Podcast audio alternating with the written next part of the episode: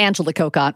In for Alex Pearson, you are listening to On Point.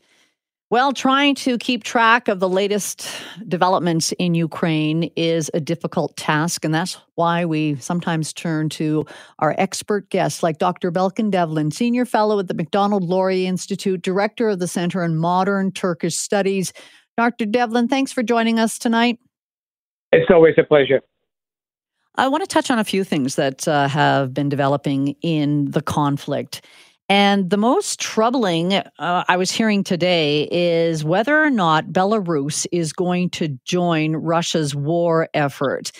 What are your thoughts on that? Uh, they recently started, I think, uh, today. Uh, they, they announced a large-scale Uh, exercises, and that raises the, you know, the the worry that they might be joining. But it is important to remember that when the war started in February twenty-fourth, uh, Russian forces used Belarus as a staging ground. Um, you know, the Russian forces did come through Belarus, you know, fired uh, missiles and artillery when they're attacking Kyiv. So in one sense, Belarus did uh, take part in Russian invasion uh, under Lukashenko's leadership. Um, whether they will officially join uh, the war uh, is a bit of a question. I, I, I don't, you know, I cannot see the mechanism under which uh, that would benefit Lukashenko further, um, which is already brittle. Um, his, his position is brittle in, in Belarus.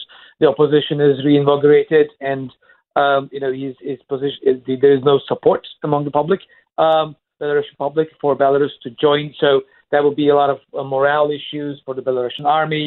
There would be a lot of you know, uh, problems in terms of if they try to sort of bring in, in Belarusian forces.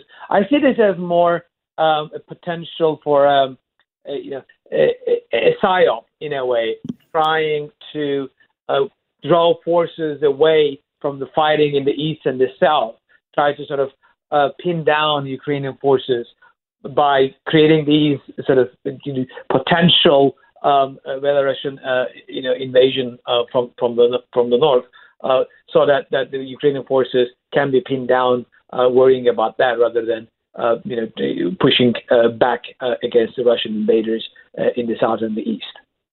And you make a good point. I mean, uh, at the beginning of the war, it was through Belarus that Russian troops were coming into Ukraine. So if anything, you would think that this would have happened a lot earlier. And uh, the the real focus now is on the, the south and southeastern corner of Ukraine. Talk about the developments there and if Russia is making any headway or if Ukraine is managing to still hold them off, especially in Mariupol. So just tell us about the situation there. Uh, the situation in Mariupol is is, is quite dire. Um, there are reports that the Russian uh, forces now you know, started a major assault on the Azovstal uh, plant as well. The city is almost uh, completely under Russian control. Um, but it is also important to note that the despite sort of you know withdrawing their forces and focusing on, on the south and the and the east, the Russians can didn't manage to uh, advance as much as they want. And in places, uh, they are being pushed back. For example, around Kharkiv, uh, the Ukrainian forces are engaging in counteroffensives and pushing back back the Russian forces. So the Russians are throwing everything they have, um, and their their assault seems to be stalling so far.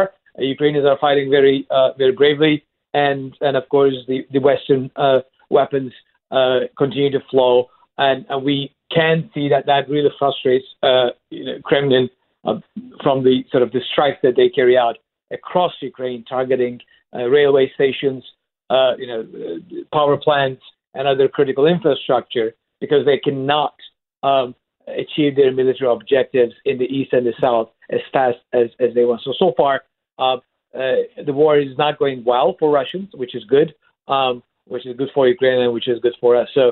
Um, The things are not, not, not going particularly well uh, for Russia right now. My guest this evening, Doctor Balkan Devlen, Senior Fellow at Macdonald-Laurier Institute, Director of the Center in Modern Turkish Studies, and we are talking about the war in Ukraine. So, uh, Balkan, you're saying that the war is not going well for Russia, but at the same time, I think a lot of people are saying this is still going on. we we know now the E U, E U rather continuing to propose this Russian oil ban, and that means it's going to be hitting Vladimir Putin in the in his war chest, because he obviously needs funds to fund this operation.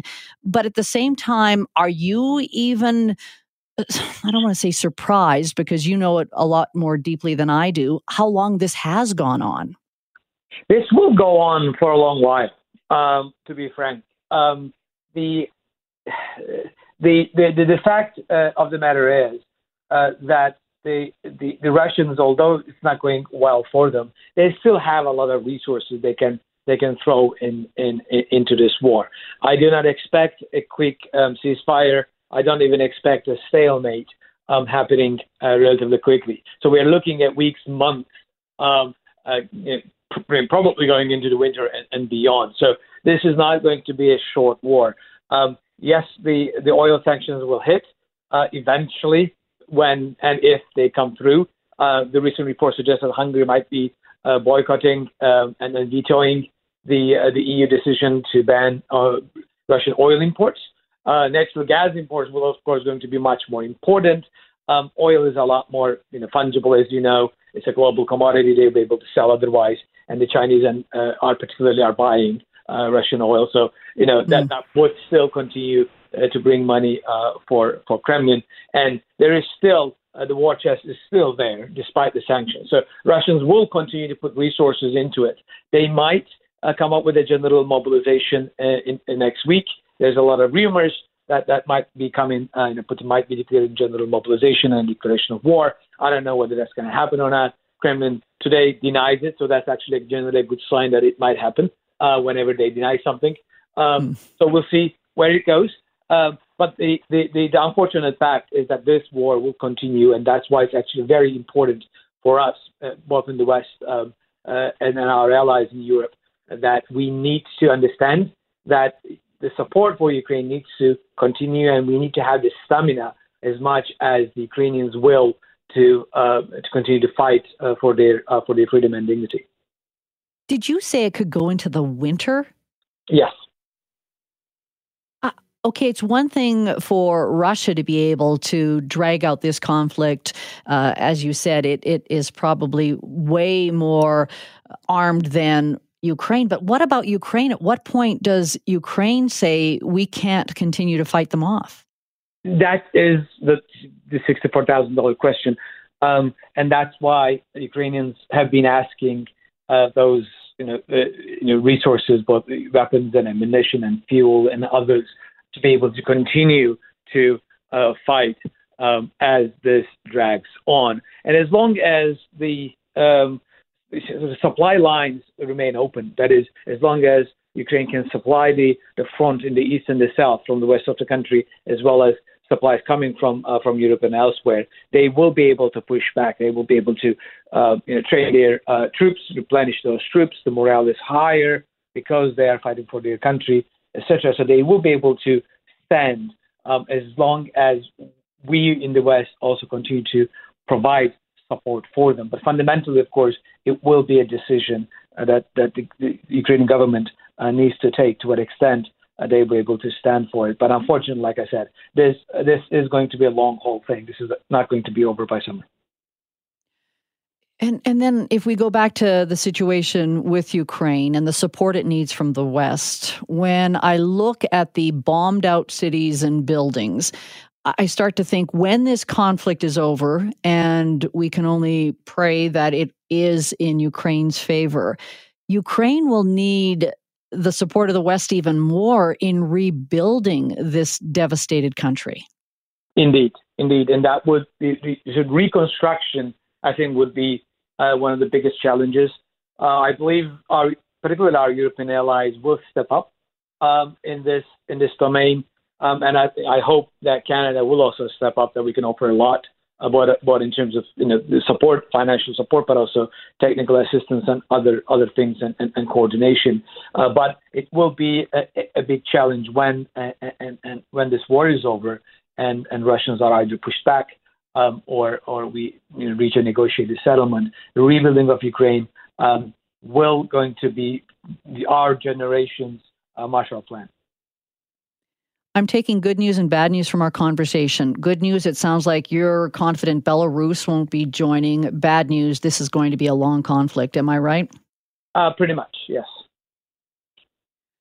I didn't want you to agree with me, but I guess that's exactly what we have to take from it. Uh, Balkan, I really appreciate your input on this one. Uh, it's always a pleasure to be on the show. Doctor Balkan Devlen, Senior Fellow at the Macdonald-Laurier Institute, Director of the Center in Modern Turkish Studies. The winter. I was writing it down and I said, did he really say the winter? Was it a poor phone line? Yikes.